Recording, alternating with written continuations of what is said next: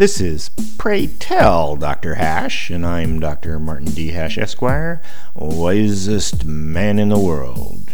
Because the competition just ain't that tough. And these are things I wish someone had told me. Today's topic heads 10 times in a row.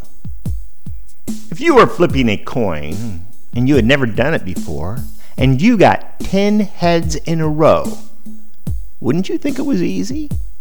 That's what most successful people believe. They attribute their winnings to hard work and skill, where in reality they were simply at the extreme margins of probability.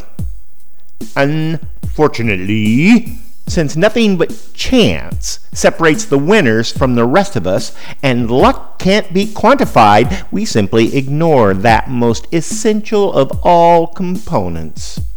But the problem is, we've built a society around the mythology of merit, when in reality, the top quarter of the population could randomly replace anyone else.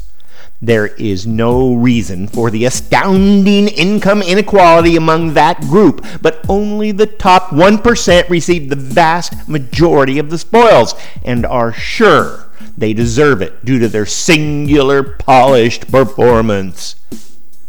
I can say one thing for certain all the second place finishers certainly don't equate their loss to stupidity, laziness, or being awkward.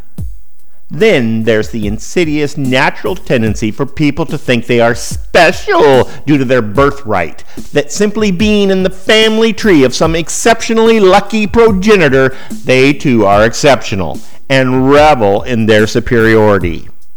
This is the foundation of aristocracy, and it is corrosive to a liberty society because superiority and respect do not mix well. Servants, no matter how competent, are in a lower class and will forever be treated that way, consciously and unconsciously. It's human nature. Rather than discuss a particular solution to this inevitable problem, it's best to recognize it exists and should be accounted for. If an elite class is allowed to think they deserve to exist, their asymmetric power will guide the reins of government to always prefer them.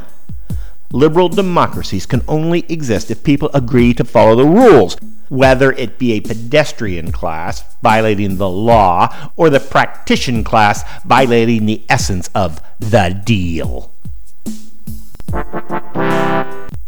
For more, see my website at martinhash.com.